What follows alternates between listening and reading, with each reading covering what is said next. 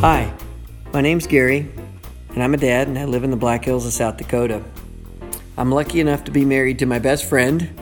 She and I have four of the most amazing kids on the planet. I developed this podcast so that I could stay in touch with them and hopefully influence them in a positive way just a few minutes every day. Hey, welcome back to Coffee with Dad. Thanks for listening. I want to talk a little bit about internal versus external goods and what makes us happy. And this is based on stuff that I read. You know, I read obviously quite a bit of stuff about Stoic philosophy and I read a lot of stuff out of the Bible to kind of get some of these thoughts from. But I was just reading some stuff about Aristotle and Aristotelian philosophy and what he felt was important versus what the Stoics felt was important. Now, there's a certain degree of difference between the two if you look at them today. But if you, if you go back way back when and you look at all the writings of Marcus Aurelius and, and, and the Stoics, and then you look at uh, uh, Aristotle, you look at the way they, the, the people that really know them describe this stuff, which I'm not one of those people, but the people that really know these different styles of philosophy, they look at this and they see that there was a, a huge change or a difference uh, uh, in between these two uh, philosophical patterns. So Aristotle thought that it was important to have not only inner wealth, but also external wealth in order to have a happy life. And so that's what his students taught, I guess. And so I'm assuming Aristotle was the same way. So students of Aristotle would say that you needed both virtue, you needed virtue, uh, honesty, um, um, wisdom. You needed all of these uh, these virtues that that make up a person and give a person a good character: honesty, wisdom, a heart, a good work ethic, um, uh, a, a uh, a love for the fellow man, acting for the greater good. That, those are all virtuous qualities that Aristotle thought was very important to make uh, something um, to make a person happy in life. And then there was the Stoic philosophy, uh, that, but then, I'm sorry, but then Aristotle also said that that you need friendship and you need uh, wealth you need uh, uh, enough food and you need enough water and you need uh, the pleasures in life. You need to be able to enjoy life from a physical standpoint.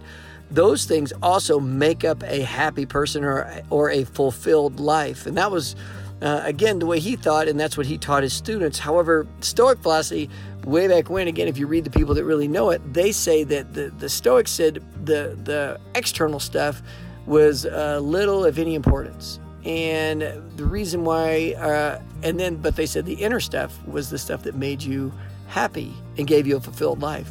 So, love, peace, wisdom, um, a strong character built on honesty and and um, uh, treating your fellow man the way they should be treated and looking at the world from a bigger picture, acting globally, not locally, that sort of acting locally to affect things globally, seeing exactly, you know, a bigger picture. That was the, the Stoic philosophy. So, and they said that's what makes you happy. And as you go through life, you see a lot of a lot of different philosophies on that. And you go through Christianity, you can look at Christianity along the same way. You know, Christ taught and and and looked at things from uh, from the perspective of the inner peace, the inner peace. Nowhere in philosophy, nowhere in Christianity, nowhere in anybody where we go back and look at the great thinkers and the people that really affected change in our world today or back then, nowhere did anyone say that it's the external factors alone. There were those that said the internal factors affected us and helped us, you know, the wisdom and of character and all those sorts of things, but no one ever said, get more stuff and you will be happy. Get more stuff and you'll have a fulfilled life.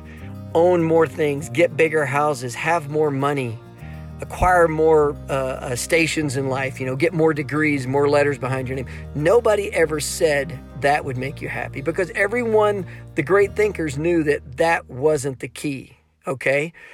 So, as you go through life and as you try to find happiness and make sure that you're happy, make sure that your focus is on those inner things because at the very least, at the very least, those inner things will make you happy. Okay?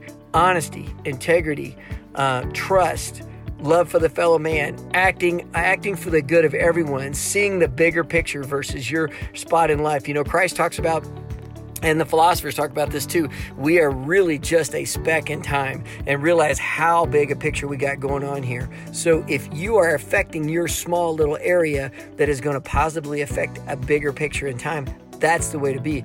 If you are affecting a small little area that is instant gratification for you, in other words, you're acting on this short game, this this this finite game, that is not going to make you happy and that is not going to benefit anybody else. Act for the bigger picture and look for the inner things in your life that are going to make you happy. And you will be happy if you focus on those things.